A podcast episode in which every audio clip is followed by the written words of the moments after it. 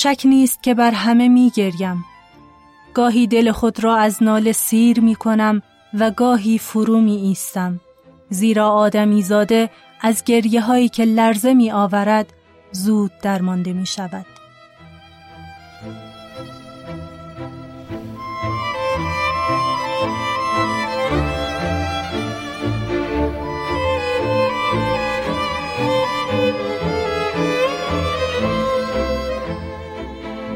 سلام.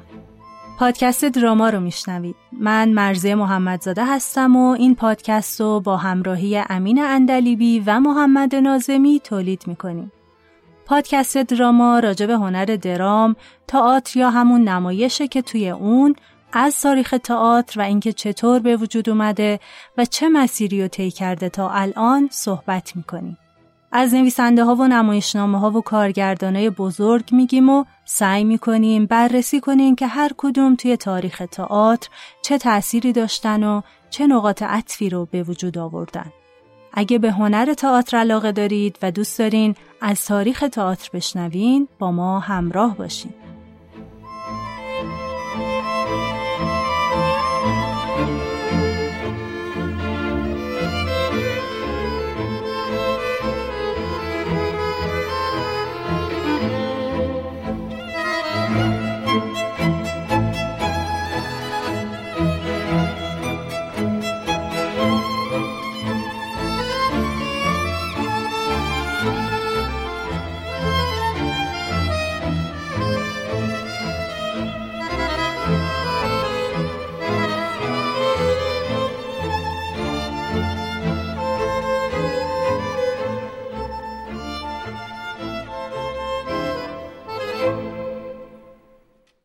متنی که اول پادکست خوندم از سرود چهارم حماسه اودیسه بود.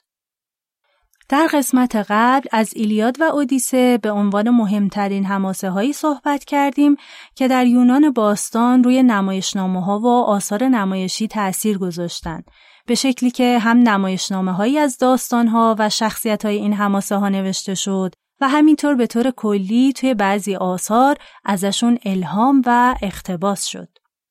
هماسه ایلیاد رو توی قسمت قبل به طور خلاصه تعریف کردیم و از هومر شاعر این هماسه ها هم مطالبی رو گفتیم.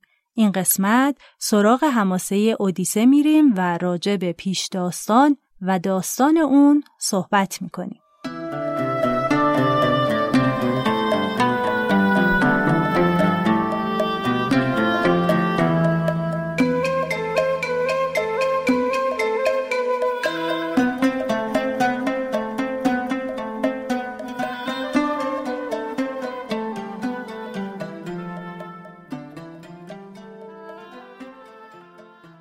اگه ایلیاد یه منظومه تراژیک بود که توی شکلگیری مفهوم یونانی انسان و جهان نقش داشت، اودیسه یه داستان پرماجراست که چه از نظر داستان و چه از نظر شیوه روایت طرح پیچیده ای داره. ارسطو هم معتقد بود طرح ایلیاد ساده است و داستان مسایب انسان رو روایت می‌کنه. اما طرح اودیسه پیچیده است و داستان داستان شخصیته.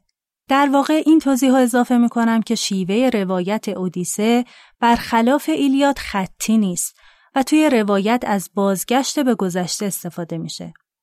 از طرف دیگه لحن ایلیاد بیشتر حماسی هست یعنی توصیف قدرت و شجاعت و دلاوری های شخصیت ها ولی لحن اودیسه بیشتر تغزلیه یعنی با احساسات و عواطف شخصیت ها و مخاطب سر و کار داره.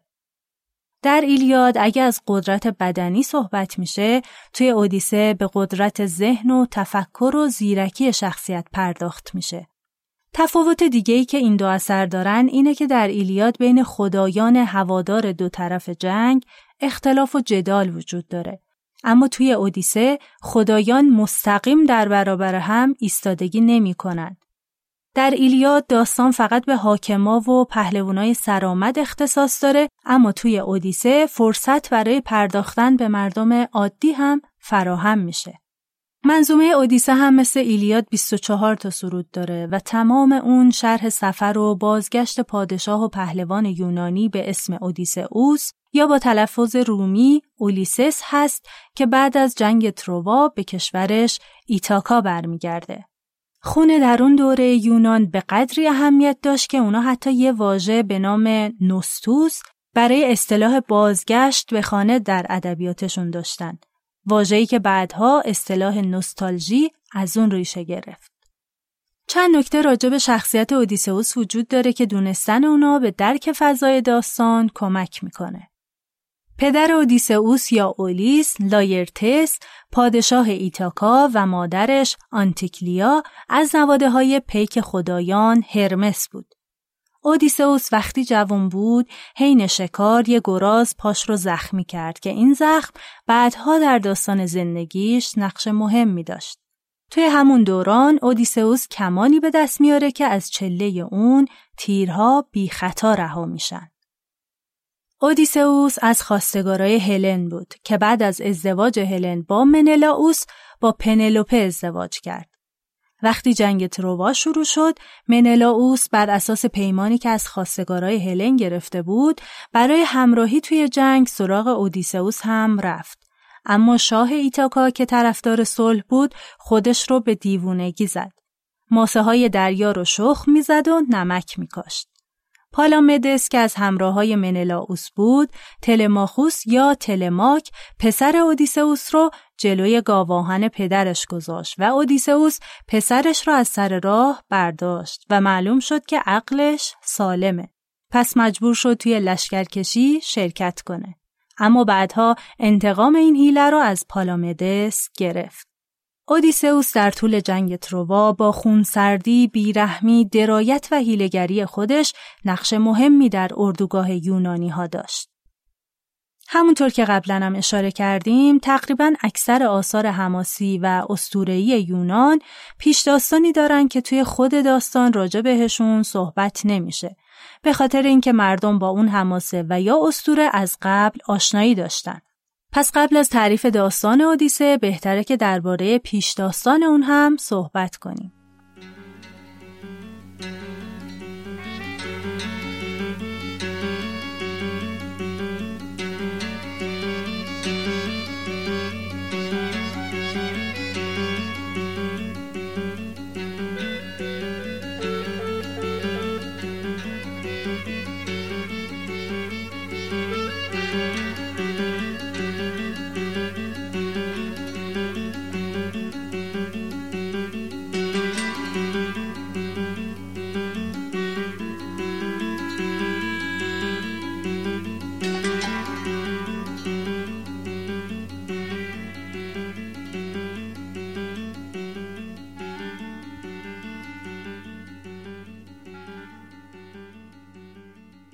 بعد از اینکه توی جنگ تروا هکتور به دست آخیلوس یا همون آشیل کشته شد، جنگ ادامه پیدا کرد و توی درگیری پاریس با تیری که به پاشنه پای آخیلوس زد اون رو کشت. یونانی ها می دونستن که توی شهر تروا تندیسی به اسم پالادیوم وجود داره که زئوس اون رو به مردم شهر داده بود و تا اون تندیس توی شهر بود کسی نمی‌تونست اون شهر رو بگیره. به همین دلیل اودیسئوس لباس گداها رو میپوشه و شبانه به تروا میره و تندیس رو بر. در نهایت هم با راهنمایی آتنا و به پیشنهاد اودیسئوس یونانی ها اسب چوبی خیلی بزرگی ساختن که داخلش خالی بود و چند نفر از دلیرترین پهلوانای یونان توی اون پنهان شدند. از طرف دیگه سپاه یونان چادرهای اردوگاه خودشون رو آتیش زدن و سوار کشتی شدن و وانمود کردن که از محاصره تروا دست برداشتن. مردم تروا هم فریب خوردن و اسب چوبی رو به عنوان پیشکش مذهبی و نشانه پیروزی به شهر آوردن. شب زمانی که تروایی ها مشغول جشن و شادی بودند پهلوانای یونان از اسب بیرون اومدن و به داخل شهر راه باز کردند و لشکریان یونان که پشت یه جزیره پنهان شده بودند حمله کردن و شهر تروا رو تاراج کردند. افراد زیادی و کشتن و زنان تروا به ویژه خاندان پادشاهی رو اسیر کردند. اما خدایانی که هوادار تروا بودند یونانی ها رو به شکلهای مختلف آزار و اذیت کردند. اودیسئوس یکی از کسایی بود که به وسیله خدای دریاها پوزیدون دچار سرگردانی در آبها شد. در ایتاکا پنلوپه همسر اودیسئوس از یه طرف دلتنگ شوهرش بود که بعد از گذشت 20 سال هنوز برنگشته بود و از طرف دیگه نمی‌دونست که چطور از دست خواستگاراش رها بشه. چون ملکه بود و بعد از 20 سال که اودیسئوس برنگشته بود همه تصور می‌کردن اون مرده و در این شرایط ملکه باید ازدواج می‌کرد. خواستگارا سالها بود که از نقاط مختلف اومده بودن به قصر اودیسئوس و قصد ترک اونجا رو نداشتن تا ملکه شخصی رو از بین اونا انتخاب کنه. پسر اودیسئوس تلماک که بزرگ شده بود با راهنمایی مینروا الهه فلسفه و دانش جمعی از مردم رو آورد و در برابر خواستگارای مادرش از نابکاری هایی که توی کاخ اودیسئوس انجام می‌دادند پرده برداشت و بعد برای پیدا کردن پدرش راهی سفر شد. اما بپردازیم به داستان حماسه اودیسه.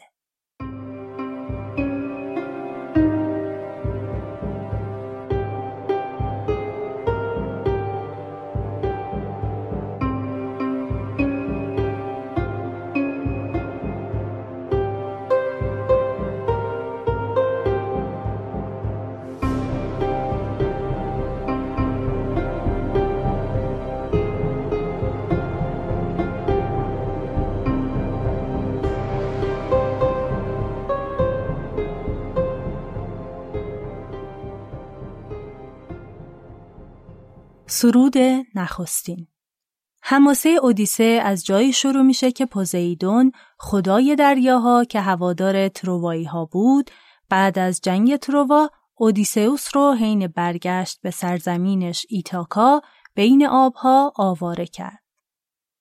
در غیاب پوزیدون خدایان با درخواست اله آتنا که به اودیسئوس کمک می‌کرد موافقت کردند که این پهلوان به وطنش برگرده. آتنا به شکل یکی از دوستان اودیسئوس در اومد و به دیدن پسرش تلماک رفت و از اون خواست هم به دنبال پدرش بگرده و هم در برابر خواستگارای مادرش مقاومت بکنه. در سرود دوم تا چهارم این اتفاقا میافته. تلماک از آتنا کمک می‌خواد و الهه برای اون کشتی و دریانورد فراهم می‌کنه و با ظاهر مبدل همراهیش می‌کنه. تلماک اول سراغ نستور میره. پهلوان یونانی که در جنگ تروا همراه اودیسئوس بود. تلماک از اون درباره پدرش می‌پرسه و نستور میگه که خبری از سرنوشت اودیسئوس نداره ولی پسرش رو با تلماک برای جستجو راهی می‌کنه. تلماک و همراهانش از راه خشکی پیش منلاوس شاه اسپارت میرن. هلن و منلاوس به تلماک میگن که پدرش زنده است اما فرشته دریاها کالوپسو اون رو در جزیرش نگه داشته. از طرف دیگه هم خواستگارای پنلوپه برای گرفتار کردن تلماک نقشه می‌کشن. پنلوپه از قصد اونا باخبر میشه و پریشون میشه. در سرود پنجم داستان اینطور پیش میره. هرمس پیک خدایان فرمان زئوس رو برای آزادی اودیسئوس به کالوپسو میرسونه. پری دریایی از تصمیم خدایان غمگین میشه و به اودیسئوس اصرار می‌کنه که پیش اون بمونه. اما اودیسئوس قبول نمی‌کنه و قایقی می‌سازه و راهی دریا میشه. دوباره پوزیدون طوفانی به پا می‌کنه و اودیسئوس تو دریا میافته. اما الههی تلسمی بهش میده و پهلوان یونانی شناکنان خودش رو به جزیره فایاکیا میرسونه. در سرود ششم تا نهم می‌خونیم دختر پادشاه فایاکیا با نقشه آتنا اودیسئوس رو می‌بینه. پهلوان از دختر کمک می‌خواد. دختر اون رو پیش پدرش می‌بره. حاکم شهر به اودیسئوس قول میده که بهش کمک کنه تا به سرزمینش برگرده. در بزمی که توی دربار برپا شده بود، یک بدیه سرا درباره وقایع جنگ تروا شعر می‌خونه. اودیسئوس از شنیدن این شعرها غمگین میشه. حاکم ازش دلیل ناراحتیش رو می‌پرسه و اودیسئوس خودش رو معرفی می‌کنه و توی چهار سرود داستان رنجهای خودش از زمان بازگشت از تروا در طول نه سال گذشته رو اینطور تعریف می‌کنه. بادهای ناسازگار کشتی اودیسئوس رو بعد از جنگ به سرزمین لوتوس خاران می‌بره. اونجا هر کسی که گیاه لوتوس یا همون کنار رو می‌خوره دچار فراموشی میشه و دیگه تمایلی به ادامه راه نداره. اما اودیسئوس از این منطقه میگذره و به جزیره غول‌های سیکلوپ می‌رسه. اون همراه دوازده نفر از یارانش به جزیره میرن ولی در چنگ پولوفموس غول تک‌چشم و پسر پوزیدون گرفتار میشن و حتی چند نفرشون رو قول می‌خوره. قول وقتی اسم اودیسئوس رو می‌پرسه اون بهش میگه که اسمش هیچ کس هست و شب دومی که گرفتار بودن غول رو مست می‌کنه و تنها چشمش رو با تیر کور می‌کنه. قولهای دیگه به کمکش نمیان چون اون فریاد می‌زد هیچ کس داره اون رو می‌کشه که در واقع انگار میگه کسی اونو نمی‌کشه. صبح میشه و قول کور سنگی رو که در دهانه غارش گذاشته بر میداره که گوسفنداشو به چرا ببره. اودیسئوس و همراهاش زیر شکم گوسفندا پنهان میشن و فرار می‌کنن. در سرود دهم داستان اینطور ادامه پیدا می‌کنه. دریانوردای سرگردان به محل زندگی پاسبان بادها آیولوس می‌رسن. آیولوس راه بازگشت رو به اونا نشون میده و مشکی رو به اودیسوس میده که بادهای مخالفی که مانع راهش هستن رو توی اون حبس کرده. اما دریانوردا با خیال اینکه در مشک گنجی پنهان شده اون رو باز کردن. در نتیجه طوفانی به پا شد و اودیسئوس و همراهاش به سرزمینی رسیدن که گرفتار آدمخواران شدند. یازده کشتی و مسافرای اون از بین میرن. کسایی که از محلکه فرار کردند به جزیره می‌رسن که سکونتگاه سیرسه جادوگر هست. سیرسه دارویی به یاران اودیسوس میده که همه اونا رو به شکل بچه خوک تبدیل می‌کنه. هرمس برای باطل کردن سحر سیرسه به کمک اودیسئوس میاد و نه تنها جادوی سیرسه از بین میره بلکه زن جادوگر دلباخته اودیسئوس میشه و دریانوردا رو به مدت یک سال اونجا نگه میداره. وقتی اودیسئوس می‌خواد به ادامه سفرش برگرده سیرسه بهش میگه که باید اول به سرزمین مردگان بره و از ترزیاس پیشگو در مورد مناسب ترین راه بازگشت به ایتاکا مشورت بگیره. هومر در سرود یازدهم و دوازدهم اینطور نوشته. در جهان زیرزمینی مردگان تیرزیاس به اودیسئوس خبر میده که رنجهای دیگه ای رو در پیش رو داره. اودیسئوس اونجا با مردگان مختلفی هم گفتگو می‌کنه. بعد از اون پیش سیرسه برمیگرده و جادوگر درباره خطرهای آینده‌ای که در راهش هست به اون میگه و راههای فرار از اونها رو به اودیسئوس یاد میده. دریانوردان دوباره رهسپار آب میشن و به سرزمین پریهای دریایی سیرن می‌رسن. سیرن ها صدای زیبایی داشتن و دریانوردا رو فریب می‌دادن و سمت خودشون میکشوندن تا کشتی اونا به صخره برخورد بکنه و توی گرداب بیفته. اودیسئوس گوشهای همسفراشو با موم پر می‌کنه تا نجات پیدا کنن. اما چون خودش می‌خواست صدای سیرنها رو بشنوه دستور میده که اون رو به دکل کشتی ببندن. بعد از گذشتن از این محلکه دریانوردا با حادثه های دیگه ای روبرو میشن و خسته و گرسنه به جزیره خدای آفتاب هلیوس می‌رسن. چون بادهای ناسازگار در حال وزیدن بودن مجبور میشن مدتی توقف کنن. وقتی اودیسئوس میخوابه یارانش گاوهای هلیوس رو می‌کشن و می‌خورن. زئوس از دست اونا عصبانی میشه و طوفان و سائقه نازل می‌کنه سرشون. فقط اودیسئوس جون به در می‌بره و نه روز توی آبها روی یه تخت پاره سرگردون میشه. تا اینکه به جزیره ای می‌رسه که پری دریایی کالوپسو در اون زندگی می‌کنه. پری عاشق اودیسئوس میشه و بهش میگه که می‌تونه اودیسئوس رو جاودانه کنه و مجبورش می‌کنه هشت سال توی جزیره بمونه. اما همونطور که قبلا اشاره کردیم سرانجام با دستور خدایان کالوپسو مجبور میشه اودیسئوس رو رها کنه که به سفرش ادامه بده.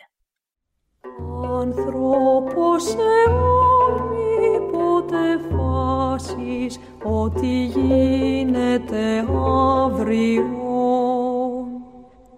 Μη δάνδρα ειδών όλων χρόνων έσετε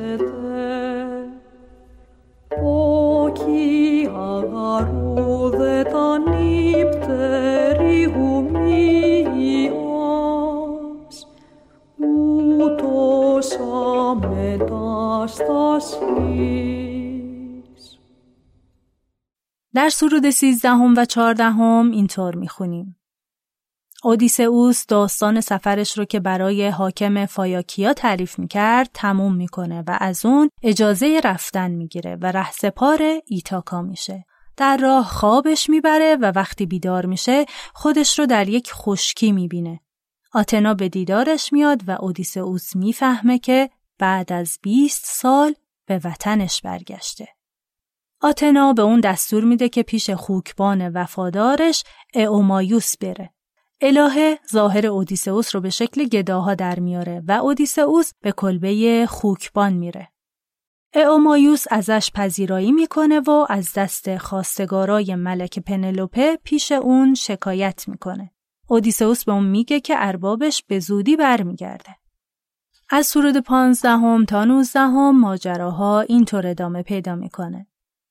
آتنا پیش تلماک که در دربار منلاوس هست میره و بهش میگه که وقت برگشتن به ایتاکا رسیده.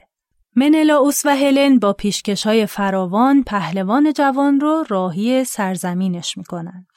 تلماک به وطنش برمیگرده و به کلبه خوکبان میره. صبح که میشه اومایوس پیش پنلوپه میره که خبر برگشتن پسرش رو بهش بده. در غیاب اومایوس آتنا چهره اصلی اودیسئوس رو بهش برمیگردونه و پدر خودش رو به پسرش نشون میده. اونا با هم برای کشتن خواستگارا نقشه می‌کشن. بامداد روز بعد تلماک به خونه میره و می‌بینه خواستگارا قصد دارن بزمی برپا کنن. اومایوس و اودیسئوس هم به اونجا میان و فقط سگ پیر خونه صاحبش رو می‌شناسه. خواستگارا گدای غریبه رو مسخره می‌کنن و آزار میدن ولی پنلوپه ازش حمایت می‌کنه. بعد از رفتن خواستگارا اودیسئوس به پسرش میگه که سلاحهایی که درون خونه هست رو پنهان کنه. پنلوپه با مرد گدا صحبت می‌کنه و میگه بیش از سه ساله که خواستگارا رو معطل کرده به این بهونه که تظاهر کرده در حال بافتن کفن برای پدر شوهرش هست. و تا کفن تموم نشه اون نمی‌تونه به خواستگارا جواب بده. اما شبها مخفیانه هر چی رو که در طول روز بافته میشکافه. ولی رازش با خیانت خدمتکاراش برملا شده و خواستگارا برای گرفتن جواب از پنلوپه اصرار می‌کنن اون از مرد گدا می‌خواد که اگه چیزی درباره همسرش می‌دونه بهش بگه. گدام میگه که اودیسئوس رو توی یه جزیره دیده. در ادامه خدمتکار پیرخونه در حال شستن پاهای مرد غریبه جای زخمی رو روی پاهاش می‌بینه و متوجه میشه که این زخم همون جای زخم گراز بر پای اربابش هست. اما اودیسئوس از اون می‌خواد هویتش رو برای ملکه فاش نکنه. طبق نقشه اودیسئوس و تلماک، پنلوپه از خواستگارا می‌خواد در مسابقه تیراندازی با کمان شرکت کنند که هر کس پیروز شد همسر ملکه باشه. در سرود بیستم تا بیست دوم داستان اینطور پیش میره. خواستگارا می‌خوان مرد جنده پوش را از خونه بیرون کنن اما تلماک از اونا می‌خواد که دیگه به مهمون اون توهین نکنن و کاری با اون نداشته باشن. مسابقه که ترتیب داده شده اینه. هر کسی بتونه کمان اودیسئوس رو بکشه و تیر رو از سوراخ سر دوازده تبرزین که به ردیف پشت سر هم چیده شدن رد کنه می‌تونه همسر پنلوپه بشه. اودیسئوس بیرون از تالار هویت واقعی خودش رو برای اعمایوس خوکبان و شخص دیگهی به اسم فیلوتیوس گاوچران فاش می‌کنه و دستورایی به اونا میده. چند نفر از خواستگارا برای کشیدن کمان تلاش می‌کنن اما موفق نمیشن. اودیسئوس تقاضای شرکت در مسابقه رو می‌کنه ولی خواستگارا مخالفت می‌کنن اما اومایوس کمان رو به اربابش میرسونه.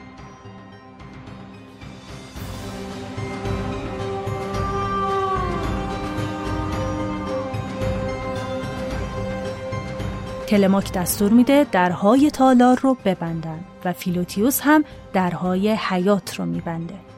اودیسئوس تیر رو در چله کمان می‌ذاره و تیری که پرتاب می‌کنه از سوراخ همه تبرها میگذره.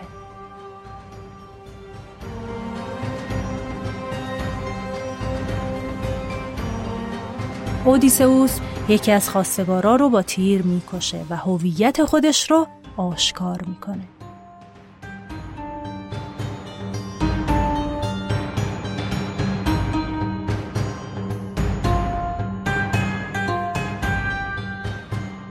خواستگارا از اودیسئوس می‌خوان که اونا رو ببخشه اما شاه ایتاکا قبول نمی‌کنه و درگیری شروع میشه. در نهایت بیشتر خواستگارا کشته میشن و بعد اودیسئوس به دیدن همسرش میره.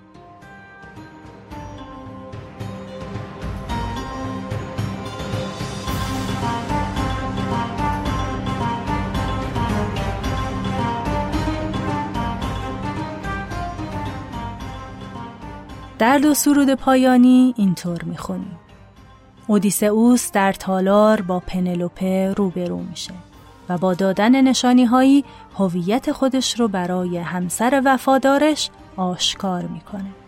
اونا شرح رنج هایی رو که در این سالها کشیدن رو برای هم تعریف می‌کنن.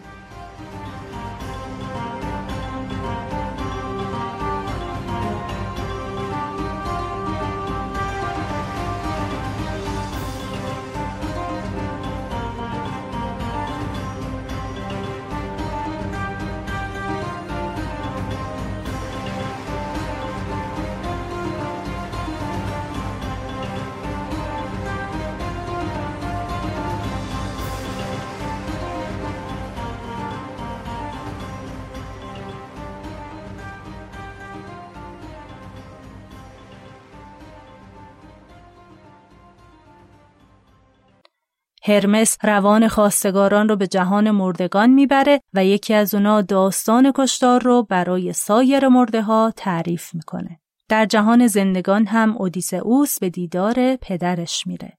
در این بین عدهای از خیشاوندان خواستگارا به رهبری اوپیتس شورش می‌کنن. آتنا با زئوس مشورت می‌کنه و می‌خواد که در ایتاکا صلح برپا بشه. جنگ شروع میشه و اوپیتس از پا در میاد. آتنا وارد صحنه میشه و دو گروه متخاصم رو با هم سازش میده. بخشی از سرود پنجم حماسه اودیسه رو به عنوان نمونه براتون می‌خونم.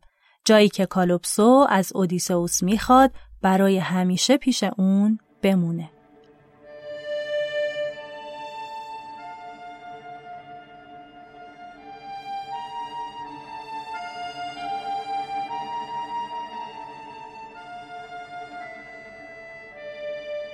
کالوپسو الهه باشکوه نخست چنین گفت. هرچه پیش گرفته باشی خدا یارت باد. اما اگر در دل خود می‌دانستی پیش از آن که به سرزمین پدرانت برسی سرنوشت چه رنجهایی بر تو فرود خواهد آورد تو با من در اینجا میماندی. این خانه را پاسبانی می کردی و با همه خواهشی که داری که همسرت را دوباره ببینی و در راه او در سراسر روز آه می کشی جاویدان می شدی. با این همه من به خود می نازم. من کمتر از او زیبا و خوشقامت نیستم.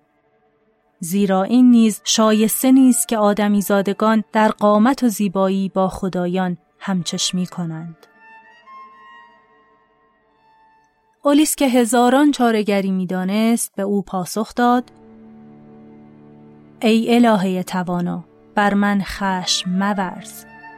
بسیار خوب می‌دانم که اگر کسی پنلوپه فرزانه را ببیند نه در زیبایی و نه در قامت با تو برابر نیست.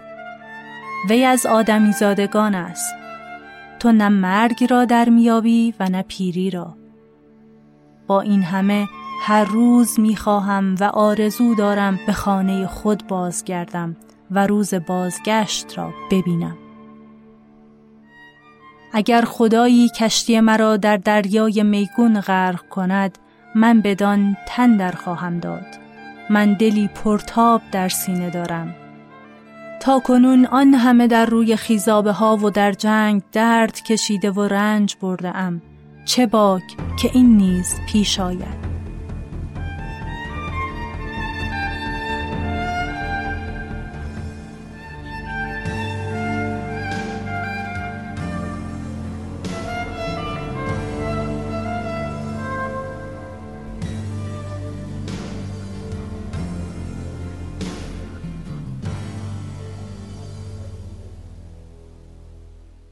ایلیاد و اودیسه از دوران باستان تا امروز بارها مورد نقد و بررسی قرار گرفتن و از اونا اقتباس و خانش انجام شده.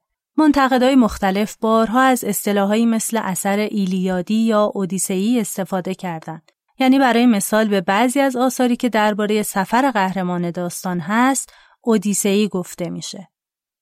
در مورد تاثیر و اقتباس هم میشه به نمونه های مختلفی توی تاریخ ادبیات و تئاتر اشاره کرد.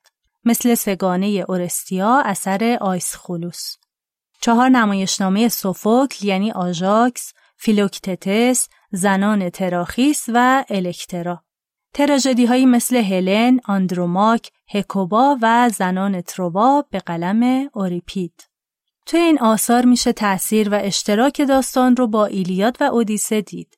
در تنها نمونه کامل از نمایش ساتیر هم که به دست ما رسیده که سیکلوپ اثر اوریپید هست هم همینطوره و این نمایش بر اساس بخشی از اودیسه که درباره رو در روی اوس با غول تکچشم هست نوشته شده.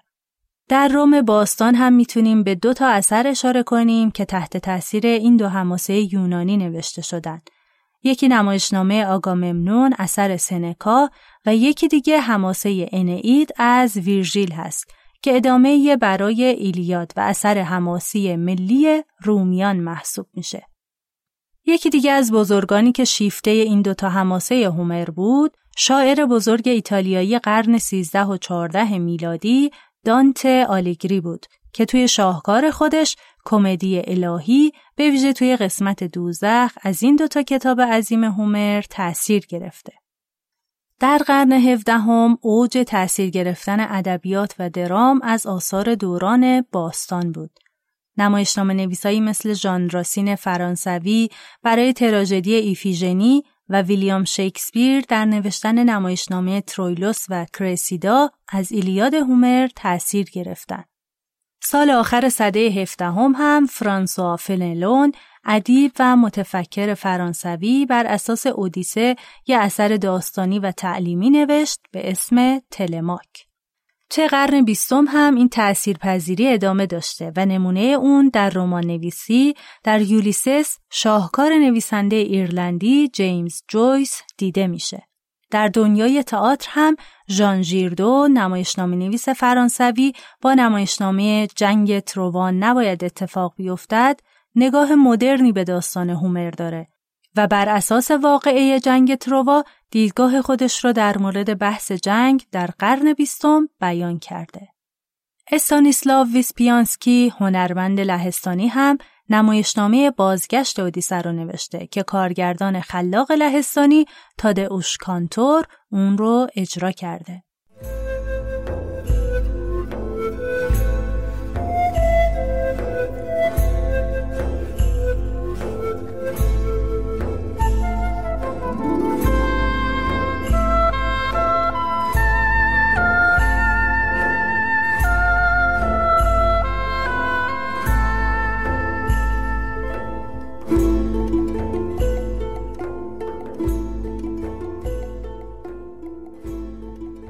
تا اینجا درباره پیدایش تئاتر و ویژگی های اون در یونان باستان صحبت کردیم و حماسه هایی که از منابع اصلی نمایشنامه های یونان بودن رو بررسی کردیم. در قسمت بعدی بحث رو با صحبت درباره نمایشنامه نویسی ادامه میدیم که قدیمی ترین نمایشنامه باقی مونده رو تا به امروز نوشته یعنی آیس خلوس یا آشیل. منابع بحثای این قسمتمون این کتابا بودن. اودیسه با ترجمه سعید نفیسی. هومر جسپر گریفین. فرهنگ اساتیر یونان و روم جوئل اسمیت. فرهنگ اساتیر کلاسیک مایکل گراند و جان هیزل. دانشنامه اساتیر یونان و روم مایک دیکسون کندی.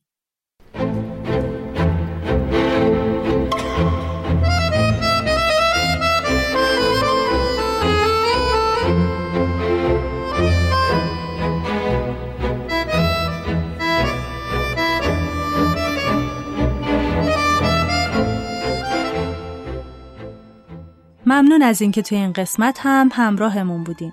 خوشحال میشیم اگه نقد و یا نظری دارین با همون در میون بذارین و برامون توی اپلیکیشن های پادکست کامنت بذارین.